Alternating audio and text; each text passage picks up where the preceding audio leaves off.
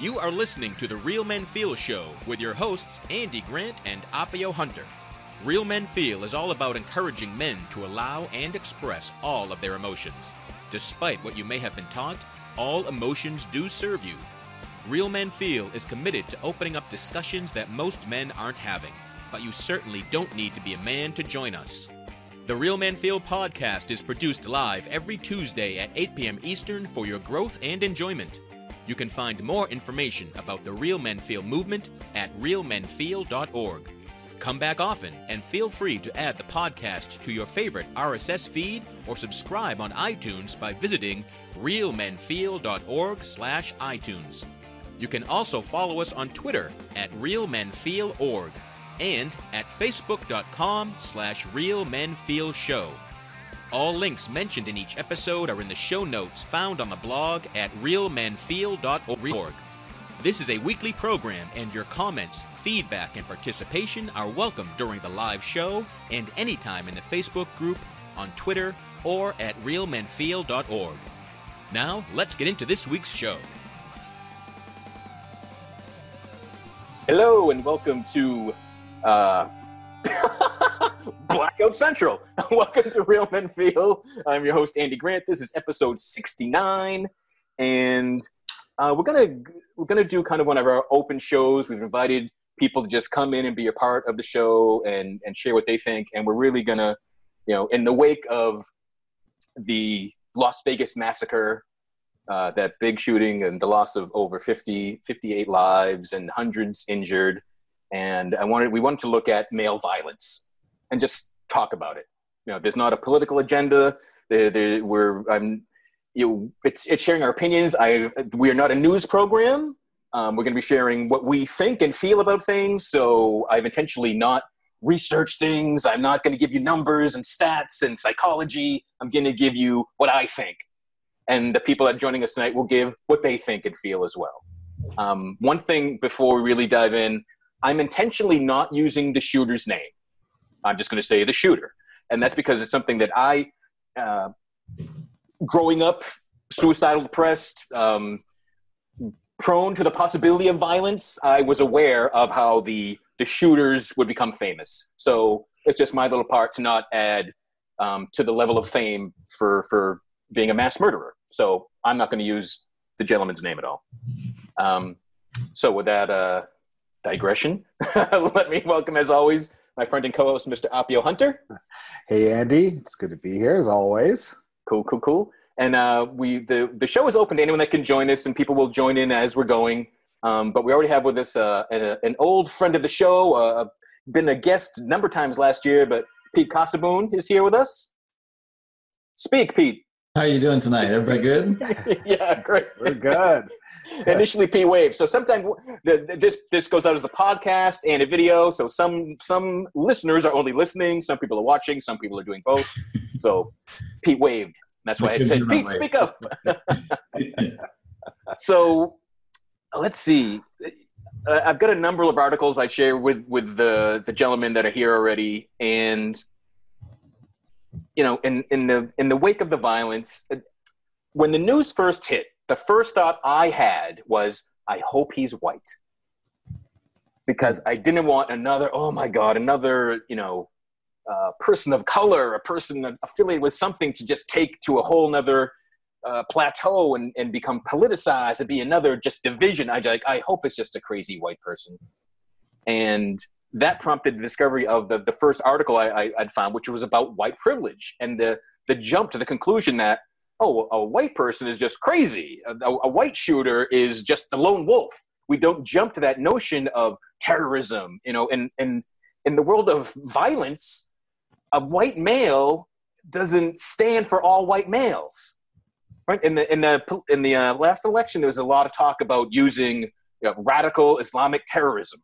I have never heard of radical white terrorism or radical white Christian terror. You know, they just the term isn't everywhere. So, um, so I just wonder, Appio Pete, what you know, what what were your first thoughts when you heard the news of, of the shooting? What came, what showed up for you guys?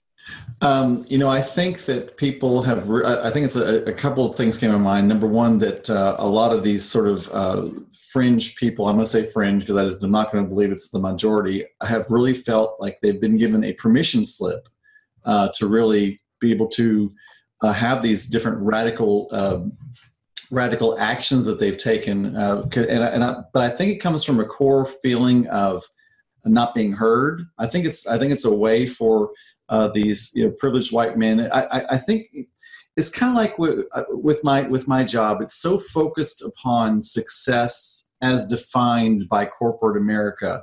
And I think what's happening for men, because there's a study that's been done where it says that you know the the returns as far as happiness is concerned with stops at around seventy or eighty thousand dollars a year. And yet we have this whole drive in america of making more and more and more and more. And i think what's happening to men especially at my age is that you get to that point of where you're making that and you're realizing that more money is not bringing you happiness. It's not bringing you success. It's not bringing you that what it's supposed to have brought you what we were told. You know we were told once we got to this this point you know we would feel even more powerful and happier and peaceful and be able to do so much more. And yet there's this whole feeling of emptiness and now your whole life is absolutely wrapped around this this corporate idea of I've just got to work harder and I've got to get more sales and I've got to do this and I've got to do that.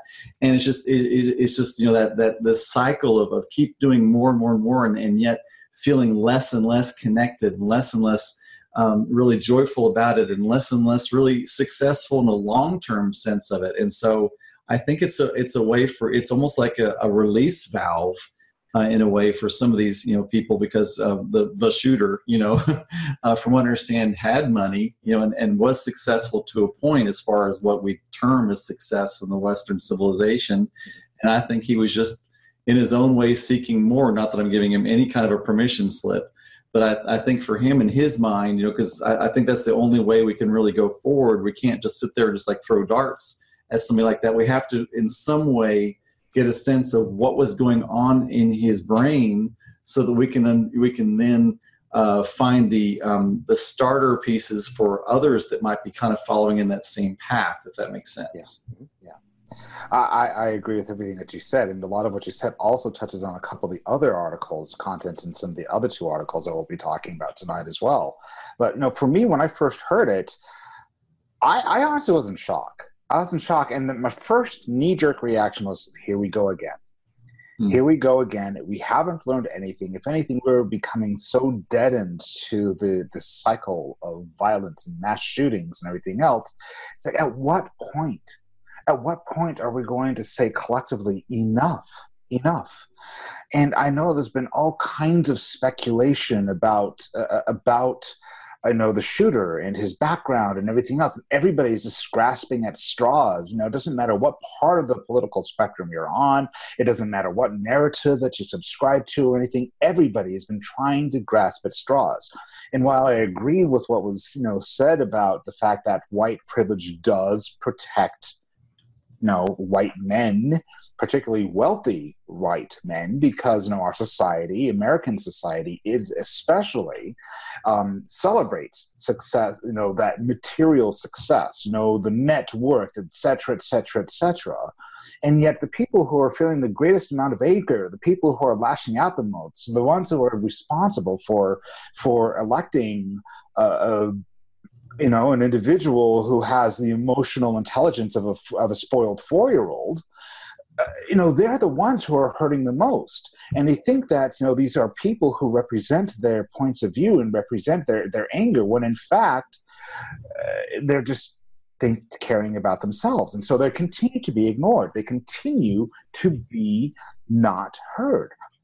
Now you know being somebody who's you know being somebody who's tuned in the way that i am um I'm just going to I'm just going to go right out on a limb and say the impression that I've been getting as far as what the motivations were, and I. I, have been reluctant to speak it, but I'm also getting a very strong urge to go ahead and just say it. Uh, the impression that I'm getting is that this is an individual who did, in fact, feel disenfranchised from the entire system, but not from in the way that you would think. Was he angry? Yes. Was he hurting? Yes. Was he emotionally damaged? Yes. But this was somebody who chose to attack a group who typically is very, very pro gun, pro everything that you know that the NRA stands for, as if to say, you really are are so blind to the pain that's being inflicted on everybody else. Let you feel the same pain. I want you to feel the same pain that so many other people feel so you can wake up to what's really going on. Again, that's just the impression I get. Yeah, there's a there's a, there's a knee jerk thing, and you know, Republicans seem to say, "Oh, now's not the time to talk about gun control," and of course, now's the time to talk about gun control. But I, I think it, I think it's a cop out to say that guns are the problem because mm-hmm. sure, if he had if, if the bump stock didn't exist, would fewer bullets have been fired? Yes. Would people have still died? Yep. So it's almost just a, a, a numbers game. Um, but, and and I never really got until recently. Of, of, and so I, I am in Massachusetts. This is where I grew up. Guns are not easy to get. I did not grow up in, in a house with guns. I don't have access to guns. I even I don't think I've shot a gun since I was in my early 20s. But I get that it is such um, again, we're talking about symbols of the flag and national anthem in the NFL. The symbol of gun ownership is so tied to American freedom, and the you know the the argument that I, I've heard politicians say that well, these mass shootings are the price we pay for being free people, and that just horrifies me that oh the price of freedom is being shot when you go out in public? That's that's not freedom really. But uh but anyway it's the you know the the NRA and the really the gun groups that they, they give the slippery slope fear, and, and it's all fear. Well, if you mm-hmm. ban that, then the next thing the government is coming to take my guns, and so it's almost like fear is driving any sort of reasonable control or changes in, in, in gun laws, and that same fear is driving this white male violence right? I'm in fear of mm-hmm. something. I'm going to blame you. I'm in i'm in fear of how bad i feel how isolated I am, all the things I can't even say out loud that that lead me to violence and to, to inflict pain on others. So as you said, Appio, so that other people feel the pain that I'm in. Mm-hmm. Yeah. So uh, yeah, it's it's beyond like you know. I, I don't think this is something we can, that can be legislated. This goes much deeper, and that's why I have the conversation. It's it's way beyond being pro or yeah. or anti gun control or new laws right? Mm-hmm. And I speak, I think it speaks to this whole uh, sort of like theme. I'm, I'm really starting to get a sense of here. Uh, well, I have been for a few years, but really, really, it's come to come to fruition. I must say since Trump has been in office, and that's where I see people being really put into like these separate little boxes, with like the unity of our country and the world at, at, large we're being put into these separate little slices like you know i'm lgbtq and then you know you're straight white male and you're you're you're black female whatever you are you know what i mean? And it's like instead of us finding the commonalities between us you know we're really you know being divided along these different lines. And um, i think it is sort of it probably can be very frustrating for a uh, a successful white male to find what is my cause what is you know where is my root of pain coming from? I mean you, you can if you've been kind of a, a part of the sector of, of, of society that has been um, has not had all the advantages then there's it's very easy to pinpoint this is why this is where my source of pain comes through. But i, I imagine it, that's why it, it it's very surprising when this happens you know when when a successful a white male, whether they're successful or not. But when a white male does this, uh, it, it, can be just kind of shocking to the world because you're like, you know, what is it? What is your theme? What is it that you're really kind of rallying against? Because we see in others, it seems to be, um, it, it, can be for a cause or it can be uh, their own way of becoming more successful. You know, like when they do, you know, gang violence or something like that. That's their that's their way to become successful in in, in the the type of society that they that they live in. Or if you see like something with um, radical Islam, islamists that's because they're trying to be more successful in that society that they're in. So it really does seem to be kind of chaotic as far as what is the real the real you know what is it that you are how do you express how you feel uh, kind of closeted or, or, left out i guess even yeah, I, I, want my asking these questions asking these questions is even i'm seeing it as a sign of like all right, I'm I'm a white man. I'm inherently a racist because I've only have my white experience. Right? I can empathize and I can intellectualize and you know, but I'm still it's my best guess at how someone else is feeling, right? right. But as, so as we're trying to go, oh, I, I, just think we'd all be acting differently if it wasn't a white shooter. Not not consciously, but it, it's just mm-hmm. part of that privilege, part of that the, the society that we're in. In that where, well, what was his pain? Oh, and it's and, and I think another cop out, not just say it's a gun issue. Another cop out is to go, oh, he's just crazy. But oh, it's a white guy. Oh, he he must have he was sick that poor sick man. What what, what was his pain? Right. And I just you know uh, black, brown, anything else, a different the entire religion. group ends up. Yeah, exactly. Yeah. yeah. So it's it's interesting that even in our attempt to open it up, I'm like seeing our, our own viewpoints that we we have by you know being who we are. Yeah, um, we're all white men. yeah. yeah. anyway, but yeah, I mean that was like I've never I know, a Muslim shooter, a, a, a black uh, shooter, any crime it, it's never been, oh, he, you know, he's just a sick man. He's obviously that guy's Chris crazy. It, it, it's only a, a white man that gets that presumption of being so out of the norm as mm-hmm. opposed to symbolizing something bigger. An entire group, exactly. Yeah. yeah. That's exactly right. By the way, Pete, you left out two letters from the LGBTQ. There's also oh. IA now as well. You know. Nice. I just had to point that out. so, so one big thing in, in this, um, let, let, and let me mention, I'm gonna uh, these articles that we're mentioning will be in the show notes at realmenfeel.org slash blog. But um, the first one was called the the white privilege the white privilege of the lone wolf shooter by Shaun King. Uh, another article I found was just thoughts on Vegas and why men keep doing this by Charlie Hoehn. And you know, he talked about how men in the United States are just chronically lonely. Yeah. And we talked about that, the isolation, the feeling alone. And a lot of men think they have friends and they get buddies and you you know you pal around and you drink beers and you watch football but many men most men don't have the level of re- relationship where they can share their pain share mm-hmm. some feelings uh, you know the article talks about can, can you hug your buddies without going you know no, not a homo right? And without that tension can you be yourself? Um, that's part of the, the foundation of real men feel. So many men are trained, are taught, are brought up believing, and still are trapped in the belief that you know real men are strong, real men are isolated, uh, real men don't cry, real men don't have emotions beyond anger, and real men are violent. Real men solve problems with their fists. Real men own guns. You know, re- real men will be quick on the draw and shoot you down if you piss me off. Like all of those things, and it's it's loneliness feeds into that. And it, again, it's just like how guns are so part of freedom. This, again, this distorted of the, the strong American male is inherent in what makes strong American male be a mask and that we're really weak, scared, and lonely. Now, there's something I really have to add to that, and that is even men who are the strong, you know, heterosexual male who's married, who has, you know, his his wife that he can go to to you know, talk about his feelings because you know culturally it's unacceptable to for guys to talk about their feelings and open up to each other.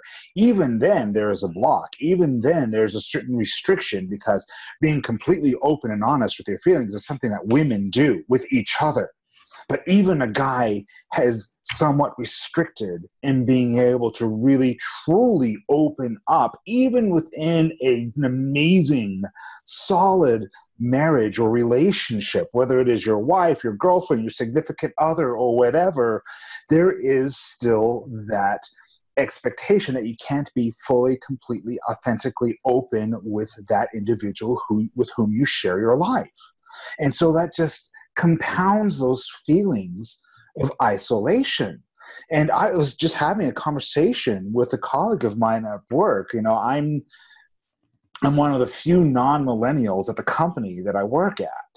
And it's amazing to be among such an such an amazing group of individuals, and and to me, eh, eh, to an extent, an enlightened generation. And we were talking about his desire to work with men in their 50s basically our generation and older who are who are indeed facing those feelings of isolation, the, the lack of intimate relationships. And we're not talking about intimate in the form of sexual relationships, we're talking about emotionally intimate relationships. Yeah, you can go and powwow with your buddies, you can go and, and shoot a few rounds of golf, you can, you know, have drinks every night, have, you know, have go have each other over for barbecues and have the families mixed together and all that stuff. But when it comes down to just being able to be emotionally open, emotionally vulnerable. There's no permission there. And I, and I think from outside. Yeah, go ahead, Pete. I was say I think that also opens up Appio really kind of the the doorway to uh, addictions. You know, whether it's like mm-hmm. uh, um, men, you know, drinking or uh, having lots of sex, especially in the LGBTQ community, or because mm-hmm. uh, that's that's one thing that's always kind of uh, I've always thought profoundly. When I was single, I mean, I was very much looking for that partner, and I found out that as I was in that dating world, the others were simply looking for physical connection that would that would meet and then go away. There was no really there was like a fear of intimacy even even in that crowd, and and I, I but I, I really see how I think men or possibly even women probably too are you know feeding uh, they're, they're finding substitutes for that intimacy you know like through shopping or um, you know or shooting guns or uh, you know or, or, drinking or whatever it might be. And and we're and, and i think that really is a, a key component that's that's really missing. It, it, i was reading over those articles you you'd sent us andy one thing that kept coming through was that lone wolf uh, idea you know and and um, I'm wondering what what is y'all what are y'all's takes uh, on the idea of like the warrior spirit and how that's you know that that idea of the warrior and us being conquerors. Do you think that plays into this at all? Any kind of like a fantasy role that we might be trying to re reinstigate for ourselves? I mean, this is just every archetype has a healthy version and a distorted, destructive version.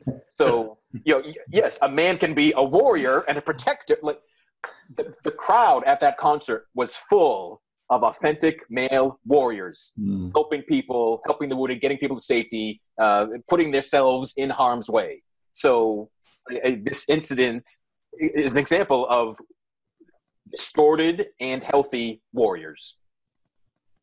Nice. It, it, that that calls to mind something. It's, it's really interesting. I was talking to um, I was talking to somebody at one of my at my church, and I was talking to them about uh, about bringing in uh, more of a, a male energy because when i first started in my spiritual walk uh, i started really adopting this more of this like feminine energy of very softness and comforting and, and then that there was like this polar shift in my spirituality about a year ago. I started entering this more of this masculine this like male energy. It was really interesting to me because this lady said to me she said we don't need male energy especially in spirituality because that's that's the that's the one that brings in warfare and that brings in you know harm and brings in aggression. And i thought isn't that interesting that that's the only side of maleness that some people can see? Mm-hmm. and maybe that's part of it too. Maybe it's because society has has you made the male energy uh, only mean that only mean conquering and aggression and and fighting you know rather than protecting you know and and helping with survival and and being and and, and providing like you know sustenance or a home or warmth you know that, that can then be you know conveyed by the by the feminine energy. You know there is that that idea of the of the um uh what's what's it called? It's the divine masculine energy you know, that, that sort of like pairs with the divine feminine energy. And i think it's really interesting that that we really have it we've done a lot of work here i think recently really discovering what the divine feminine is. But have we done any work at all really on discovering what the divine masculine is do you yeah I, I love i love you bringing that up. And i and that comment she said we don't need that male energy. I would beg to differ. I would i would say that we need the male energy especially the divine male energy we need the female both the terrestrial as well as the divine female. We need it all. We even need people who are at the extremes of ideology. We need all of it. We need each other. We are not disconnected from each other in any way, shape, or form. And the only way to get through any of this is to recognize the need that each of us has to belong, to be connected. Mm. And rather than speaking at each other, or even speaking with each other. I'll even take that trope and throw it out the window as well. And just say, we just need each other. Hmm. And, and if we can each feel like we belong in some way, shape, or form, where we're not being ignored, then we don't need laws to ban this or ban that. We don't need to exclude anyone at all. You know, this whole business is that I can only feel like I belong if I exclude this or that or whatever. That's all bullshit. Yeah, one, one other anyone. point made um, in that second art from Charlie Hoehn is that men in the United States are very deprived of play. Mm, And mhm. as kids, we naturally play and have connection. And yeah, as an adult, especially as an adult male, no, you lose play. Or shooting guns, collecting guns is your play. Or you know, being a high stakes gambler is your play. But again, that's isolating, right? So many, and, and or you you know, drugs, alcohol, sex, addictions are the male, uh, the the current male's attempt to play. Right. But it isn't fun. It's it's adds disconnect. Um, I'm actually reading a book. I got turned on to this by my wife, uh, an Indigenous Peoples History of the United States. I didn't Oh. realize I started reading it on Columbus Day or Indigenous Peoples Day, but uh, it's it's been really eye opening and and amazing. It's all the history that you weren't taught in school, um, and just how how advanced the Native American civilization was pre Columbus, pre Revolutionary War. But just they had governments and constitutions and trade routes and roads and they farmed the forest. They cultivated uh, corn. Was I didn't? Uh, corn does not grow naturally. Corn does not grow without man involvement. I did not know that. So, l- learning something. But uh, one of the things that gave me chills was that that it's all about the the pioneer man, and and again, this helped me realize how how guns are tied to our notion of freedom, and that's what they're never going to go away because it's too much ingrained in the DNA of an American male. But the essential white American male in their soul is a killer. That's the, the last line I read in this book. And I was like, that just gave me chills. And ah, so that warrior sense that like this country was founded, people at the bleeding edge of the frontier, slaughtering people, men, women, and children. It, it- genocide is here and guerrilla warfare has been here since day one. Hmm. So it's really, uh, it's just been very eye opening. I rec- recommend the book if that's a subject matter you ever want to get into. Um, because reading this isn't play, but if I talk about it, maybe that's my play. That, that's interesting. I was thinking about uh, on the on the way home before this show. I was kind of thinking about the idea of how the legends of the stories of the past we kind of are building upon, and aren't we at a very interesting point in history right now where we're abs- actually starting to take off the lid on those stories and those tales that we've been told that we've believed for so long and just kind of run with.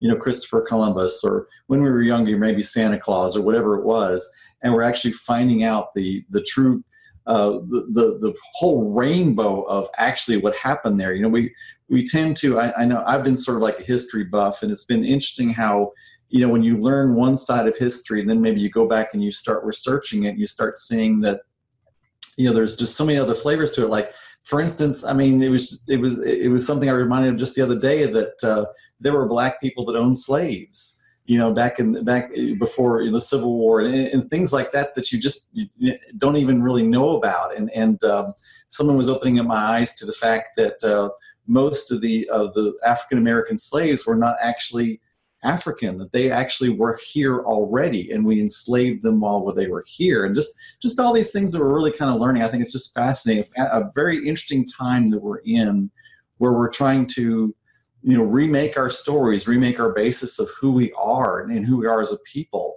Uh, so i think we have the opportunity it's almost like we're taking the puzzle and we're throwing it up in the air.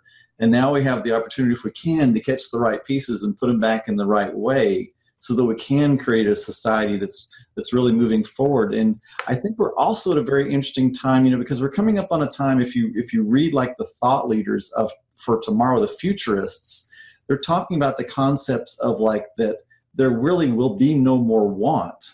I mean, we have 3D printers and we have, you know, we have all this technology that's just about to absolutely explode to where we're going to have every material want available anywhere in the world, and it's really going to be at no cost. So, even what is our concept of money going to be like?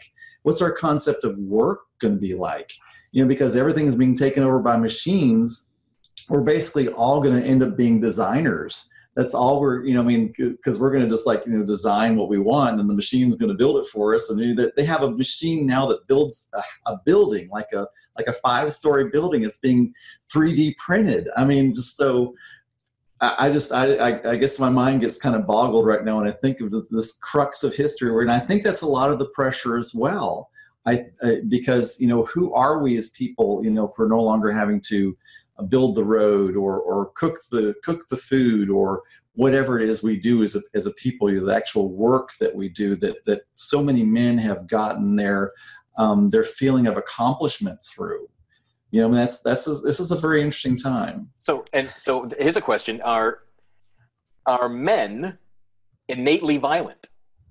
So if we have freedom from work will there be more violence? Right no I, I can emphatically say that no, men are not innately violent. Human beings are not innately violent.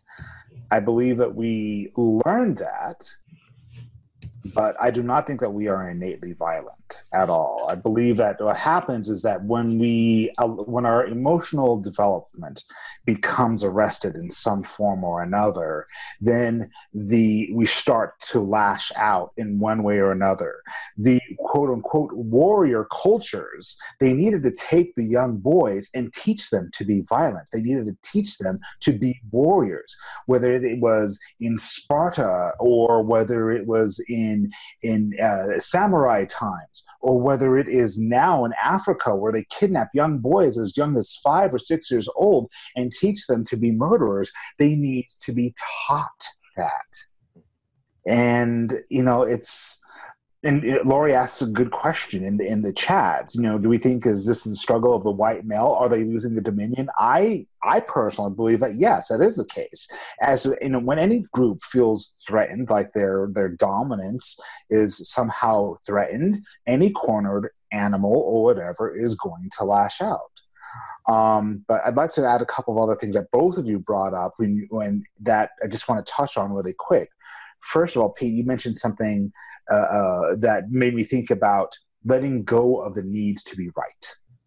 You know, if we're always, you know, when we're talking about history and the history that we knew, and suddenly that when the history that we knew, that we grew up with, that we learned in school, and that we held to be so dear, suddenly is being challenged, we don't like it because we need to be right about it. It has to be right. And if we can learn to let go of the needs to be right and to just accept whatever comes along, that helps to mitigate it. And then, as far as the play is concerned, I do want to bring something up with regard to play because all too often, men in our society have, this idea that you know play as kids you know needs to be with no trucks or you know the, the, the you know gender specific types of toys or whatever, and then as adults, men their form of play is usually in the form of sports. And I like to toss something else out there as far as a thought is concerned that play can be anything that is creative, whether it is finding, you know, the perfect fantasy football league, the perfect players for your fantasy football team, or whether it is painting, or whether it is any endeavor that allows us to fully express ourselves. That can be a form of play. It doesn't have to be just sports. It can be anything. So can, some of those examples of play mm-hmm. are, are isolating. Yeah, so, they so can be. with the, the article, and I'll share all these articles so so people listening and watching later can can read all these as well. It talked mm-hmm. about the need for like rough and tumble play. Yeah. Oh, yes. Being touched, and you know, still even as as an adult, and you know, imagine if you took your trucks or your dolls and went to the sandbox with another forty-five year old male and like the look you get, but right? how much fun might you have? How much better might you feel? Sure, but they can also be collaborative. I'll use the I'll use the example of people being able to get together and you know, for instance, well, just a, a, a, an artists co-op. Oftentimes, they may they may work in isolation, but at the same time, they come together in those creative endeavors. Collaboration you know, in a creative environment can be one of the best forms of play because we're exercising our bodies and our minds. Same thing with sports, team sports especially. So, so there's so many different forms, and if we can expand our definition of what it means to play, both individually and collectively, yeah. So, anyway, back to the chat and what would, well, and, and Lori's questions because I went off on a real tangent there, but I just kind of like had to get it out because it was like bursting at the seams. Um, you know, white men losing their supremacy, fear kicks in. They'll be like everybody else, that not better than. And again, that's that talks about that narrative, threatening the narrative that has been held. so precious. I think what's happening in there, I, I absolutely agree in, in some sense, Lori, in that um, I can see that happening with a certain um, a certain uh, clique or or um, a percentage of male of white males that are doing that. And I think what's happening is this energy is being created, and at the very fringe of these of these energies, you're getting like the, you know the, the shooter in, in Las Vegas. That that's the way he's expressing that. So I, that's probably not their initial aim, but that's absolutely a consequence of it. And I mean, I don't know that they ever would, but that would be amazing if if the the ones that are generating, honestly, put out for me, I, I see it in, in Trump's administration, him doing it.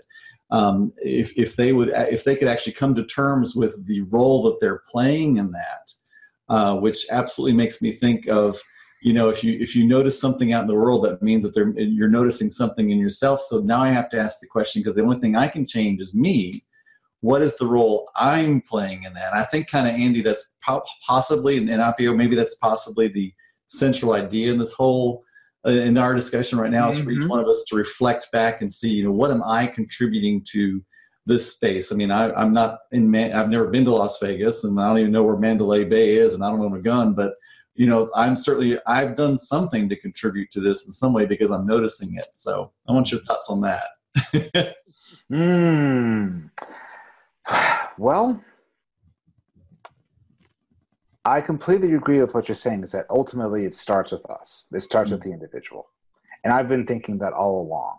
And what's happening is that there, everything that's going on in the world is really kind of feeding into our focus on fear, our focus of loss, our focus on I am going to somehow lose out, and if I lose out, no, it's FOMO taking to an extreme, and part of what we can do as humanity, as men, to truly awaken. And I'm not talking about awakening uh, in a new agey woo woo type of sense or whatever, just awaken to ourselves as human beings, full and complete human beings, is to be okay with letting go of that need to be right, that need for that narrative, and that nothing, everything is sacred and yet nothing is sacred.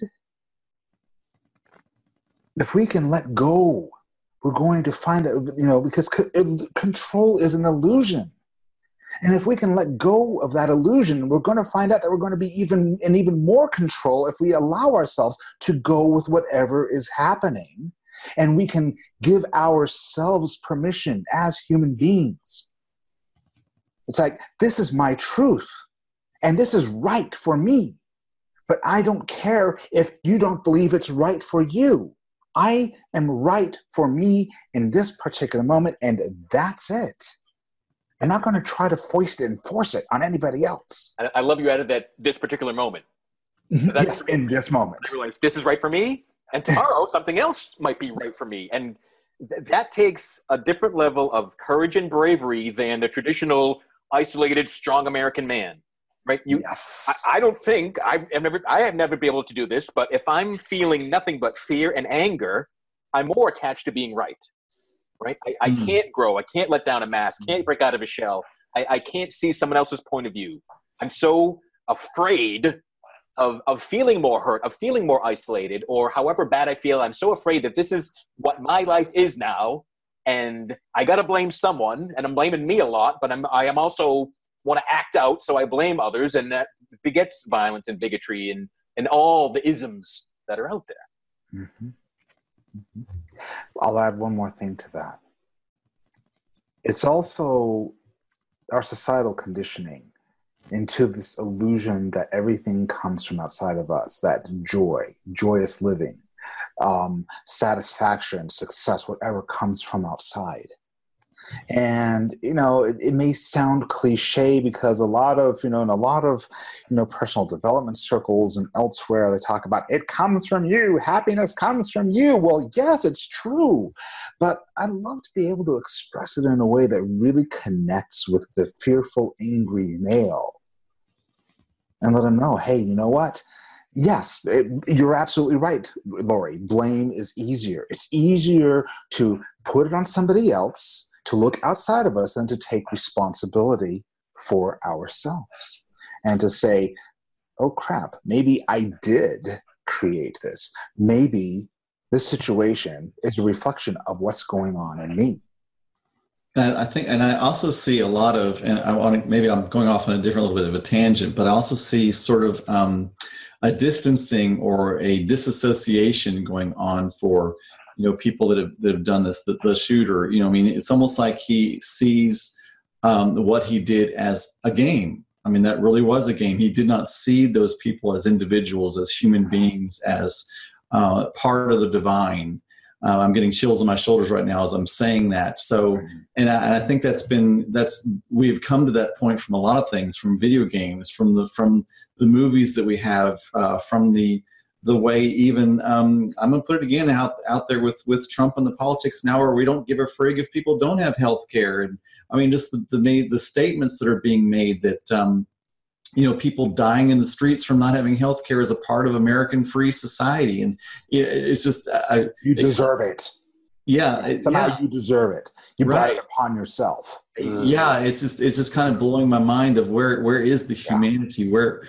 where is that that touch of of you know being able to put yourself in that person's place being able to put yourself in that person's shoes you know what i mean? And, and um, i mean my, my mind is going all i'm trying not to go veer for too many different tangents because i'm very much a shiny squirrel person but i do see very much that that disassociation happening. I mean that's to me that's the only way that you could physically do what happened was by not being able to really see them seeing them more as like uh, little blips on a video game or something like that you know maybe maybe he even saw points going up every time it happened. I don't even know the yeah. anger was the focus the, not the not the people it was the anger that was the focus and when your anger is the focus it's really really really easy to dehumanize mm. everybody mm. just look at what happened back in the 1930s in germany mm. and it's really it's it's the i believe the individual an individual mass murderer shooter violent person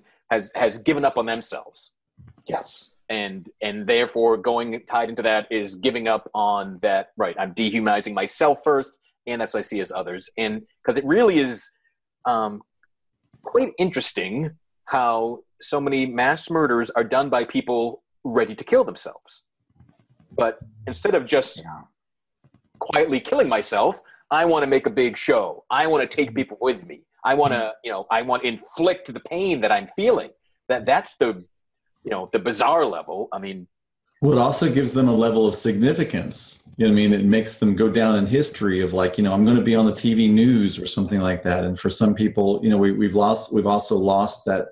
I think we, we've lost a lot of the, the tribal um, feeling of, of, of being, being seen and being heard perhaps. Yeah. You know I mean? Because yeah. we're, you know, everybody is so cookie cutter in a lot of ways. You know, I mean, your your employee number, you know, whatever, whatever, whatever, and that's all you're seen as. You're given the social security number. You're seen as this this statistic rather than you know a yeah. living human, you know, being here on Earth.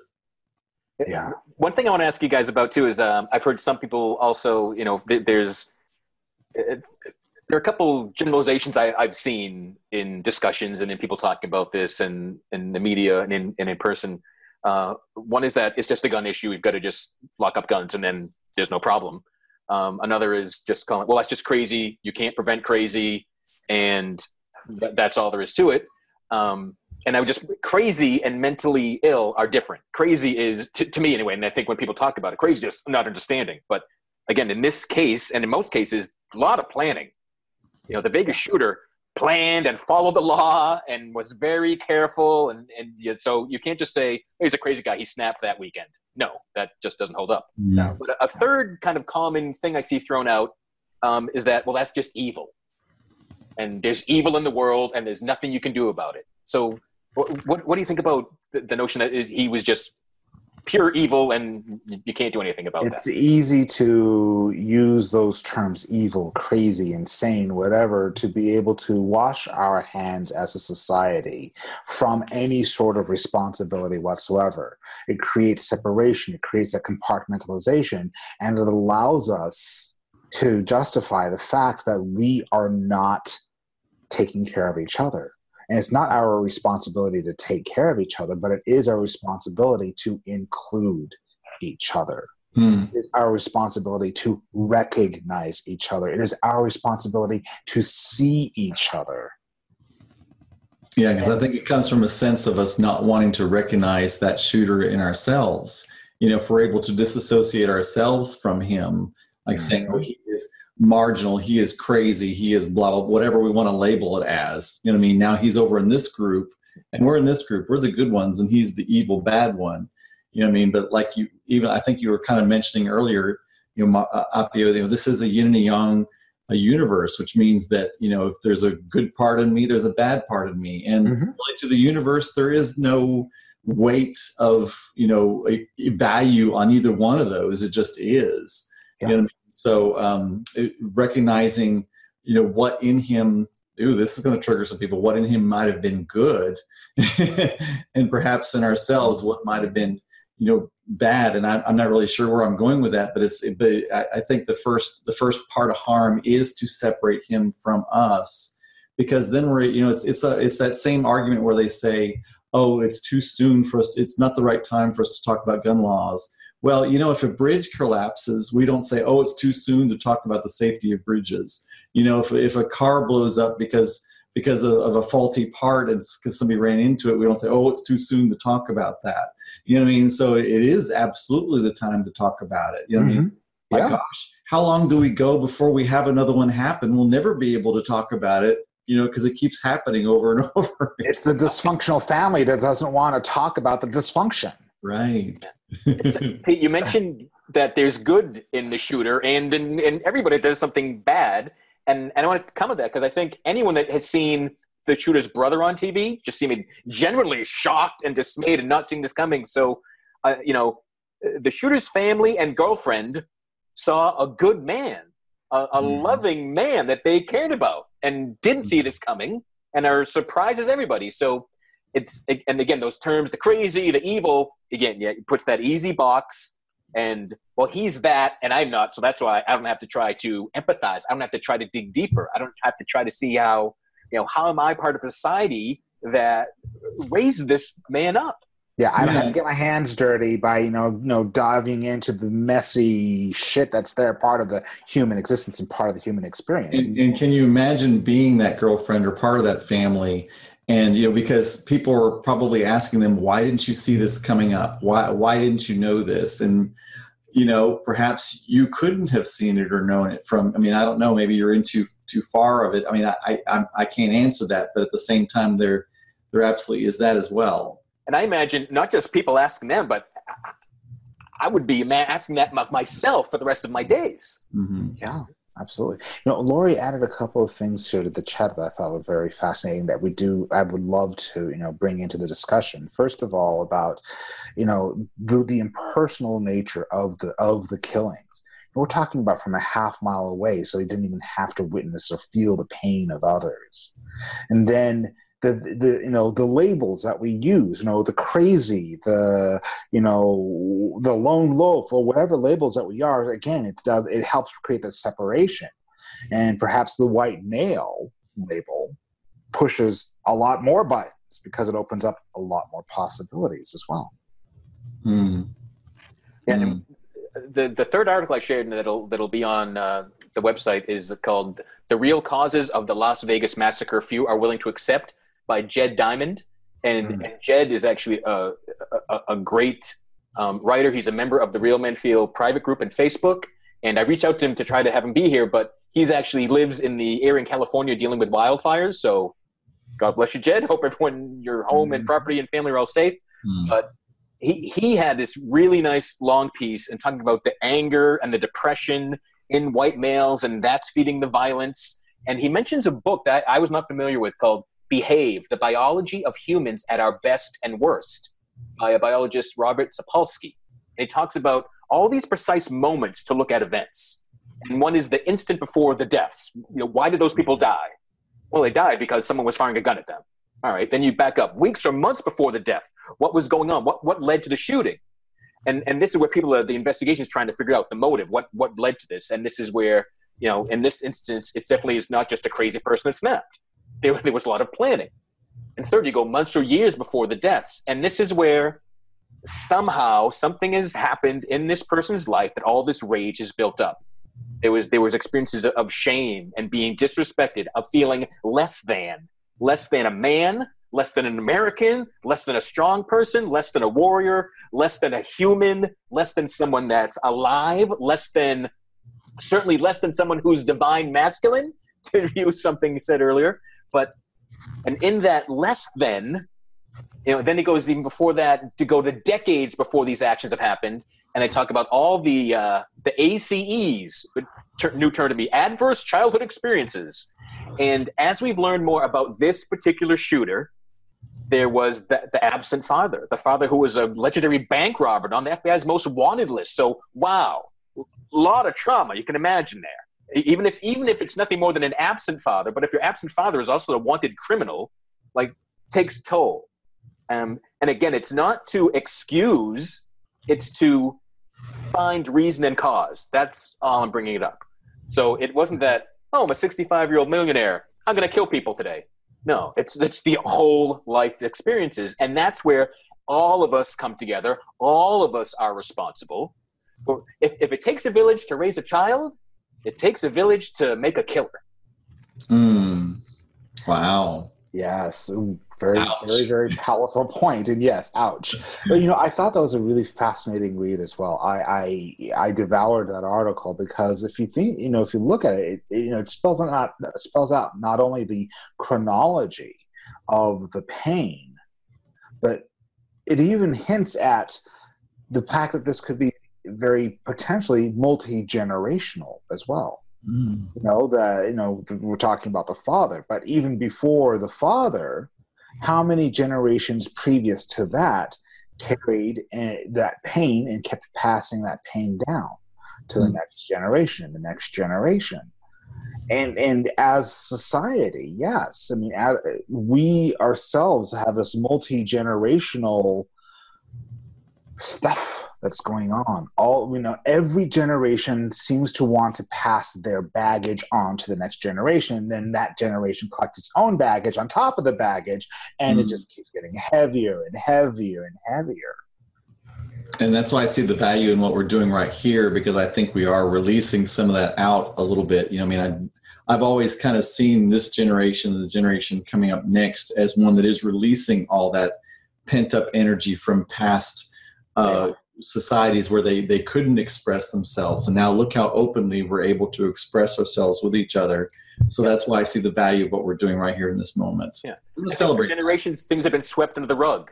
Mm. and and it takes effort to lift up that rug and be willing to see what's there and take it mm-hmm. apart. But but that's mm-hmm. the only way that healing can happen. Mm-hmm. i will say this very emphatically that the millennials really are getting it right criticize them for how you want and yeah there's a lot of like me me me and everything else but that's been said of every single generation prior to the millennials as well.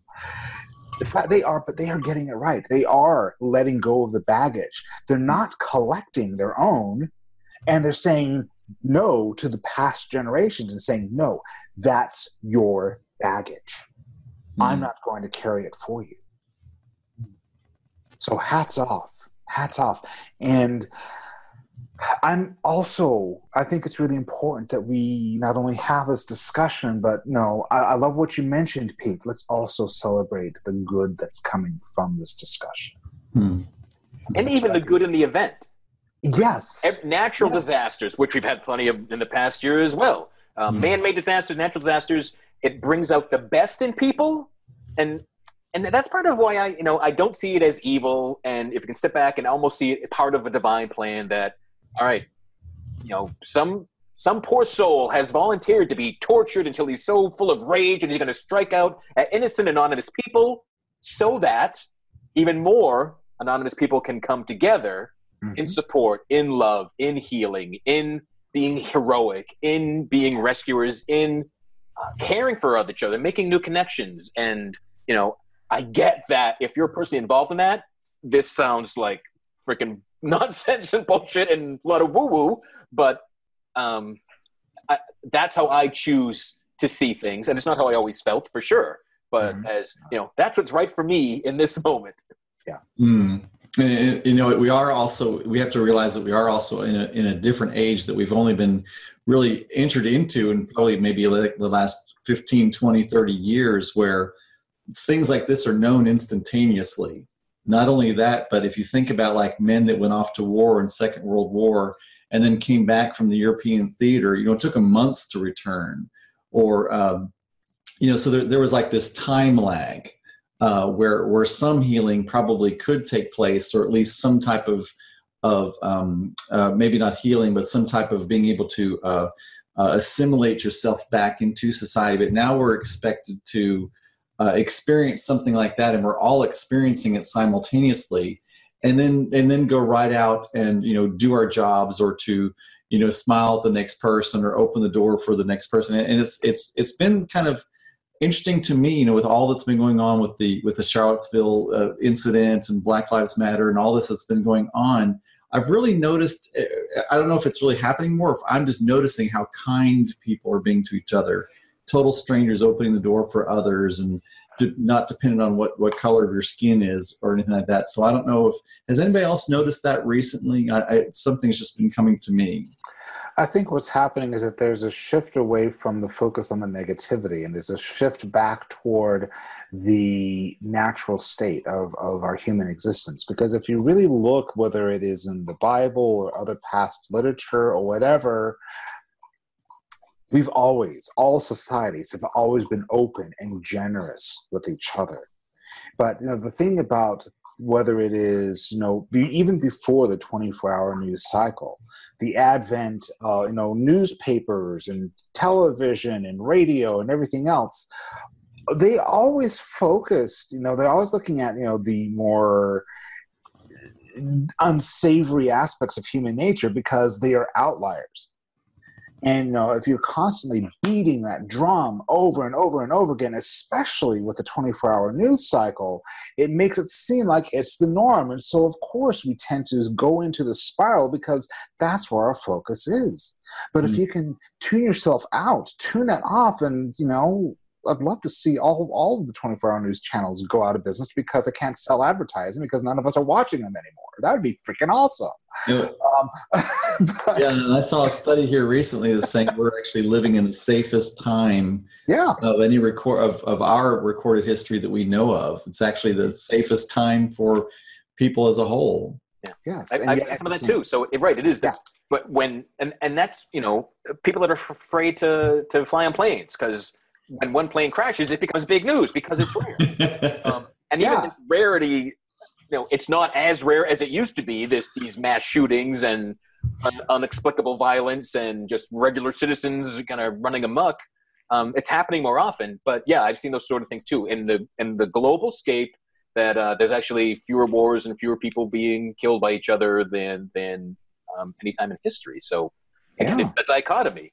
But Hmm. yeah, there's not a 24 hour news channel about you know. There's not the Life is Good network where you just Exactly. I mean, Where's it's, the kitten network? It's it's it's boring because it's it's what we experience every single day. I mean, even I'll just say it. Even somebody like Donald Trump has his good aspects, even though you don't see it displayed that often. But still, he has his good aspects. No, and everyone, and that, and that's another challenge too. Like uh, to humanize a mass murderer, to humanize a politician you don't agree with, to humanize, you know, again, it's easy to say, oh, they're crazy, they're a lunatic, but to humanize them humanizes ourselves and brings that connection, and can help the person that you think, you know, just can't agree, you can't deal with it. Like, well, if you're if you're open, they might be able to open as well too. Um, 'cause it it does feel like so.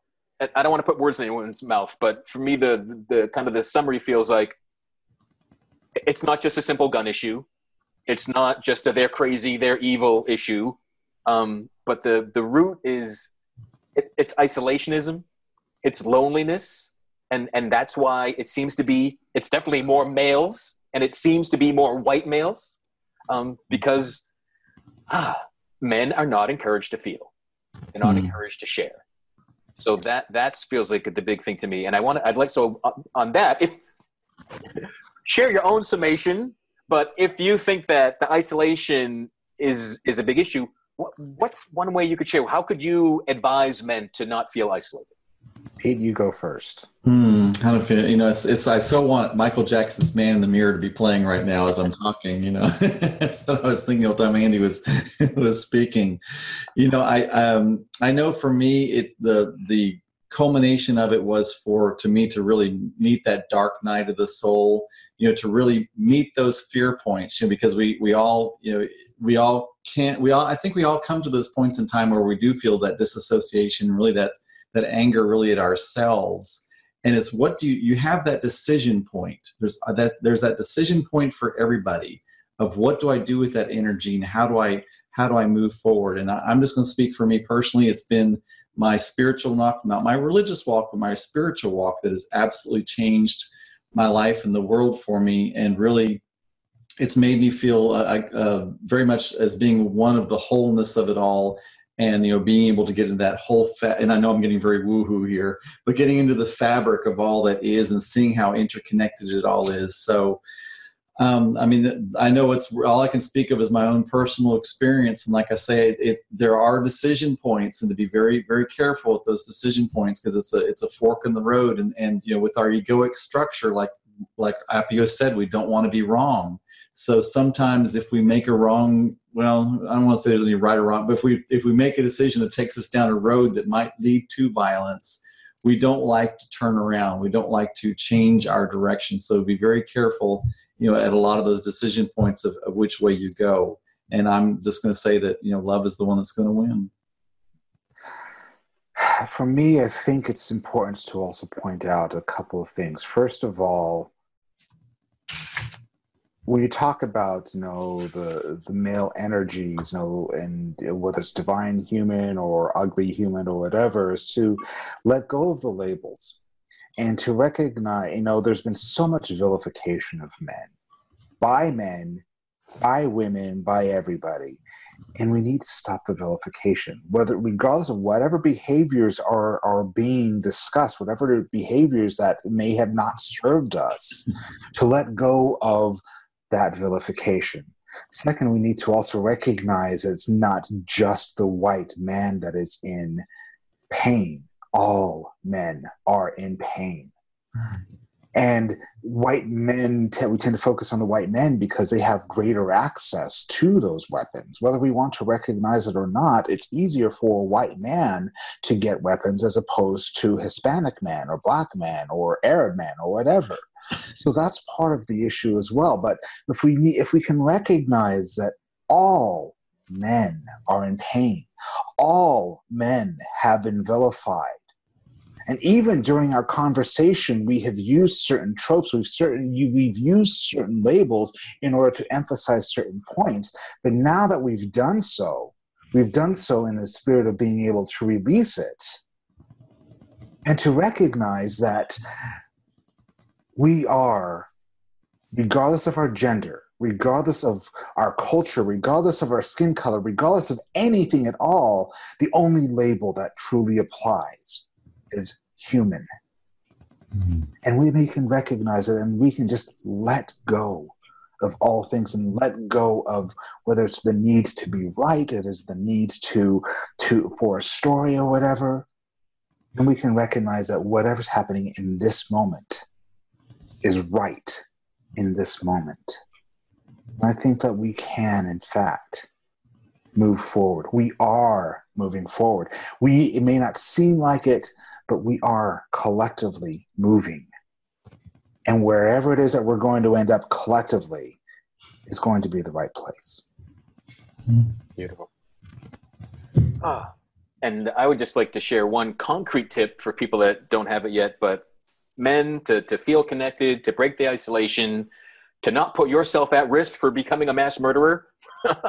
I uh, cannot recommend the Mankind Project enough. Um, they have weekends to, to dig deep with other men. They have uh, weekly, monthly groups to, to go to. Uh, find a men's group, you know, find something in a, in a church, but um, climb out of your basement of isolation and pain and anger and depression. And uh, I, I say that as someone that spent plenty of time in the basement of pain, anger, depression, and life is better out of it. And you don't get out of it by freaking killing yourself or anyone else. Yeah. Cool. Amen, brother. All right. Um, thanks, Pete. Thanks, Appio. Thank you, Lori. Thank you, Boysen, who was here earlier. Um, if you are listening, add a comment. We th- this topic is big enough to visit many times. I'd love to have anyone come on with with differing views. With uh, um, yeah, I'd love some differing views. Come on, and if you think we're all a bunch of handsy unicorn riding freaks, that's fine. Come and share that viewpoint with us. okay, okay, yeah, I farted a couple of rainbows there a couple of times. Sorry. Cool. Um, so thanks for joining us. Uh, visit realmenfeel.org. All the articles that we were talking about will be shared there on the blog. Check us out on Facebook. Send us feedback, comments, be part of a future show, suggest a future topic. And uh, thanks for joining us. Thank you, Appio. Thank you, Pete. Thank you, Lori. Thank you. See you guys later. Bye. Thank you for listening to Real Men Feel.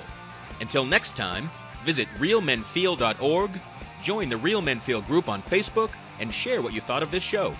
Please give this podcast a review on iTunes, Google Play, or wherever you are discovering Real Men Feel. Reach out to us at realmenfeel at gmail.com. Learn more about Andy Grant at theandygrant.com and Appio Hunter at appiohunter.com.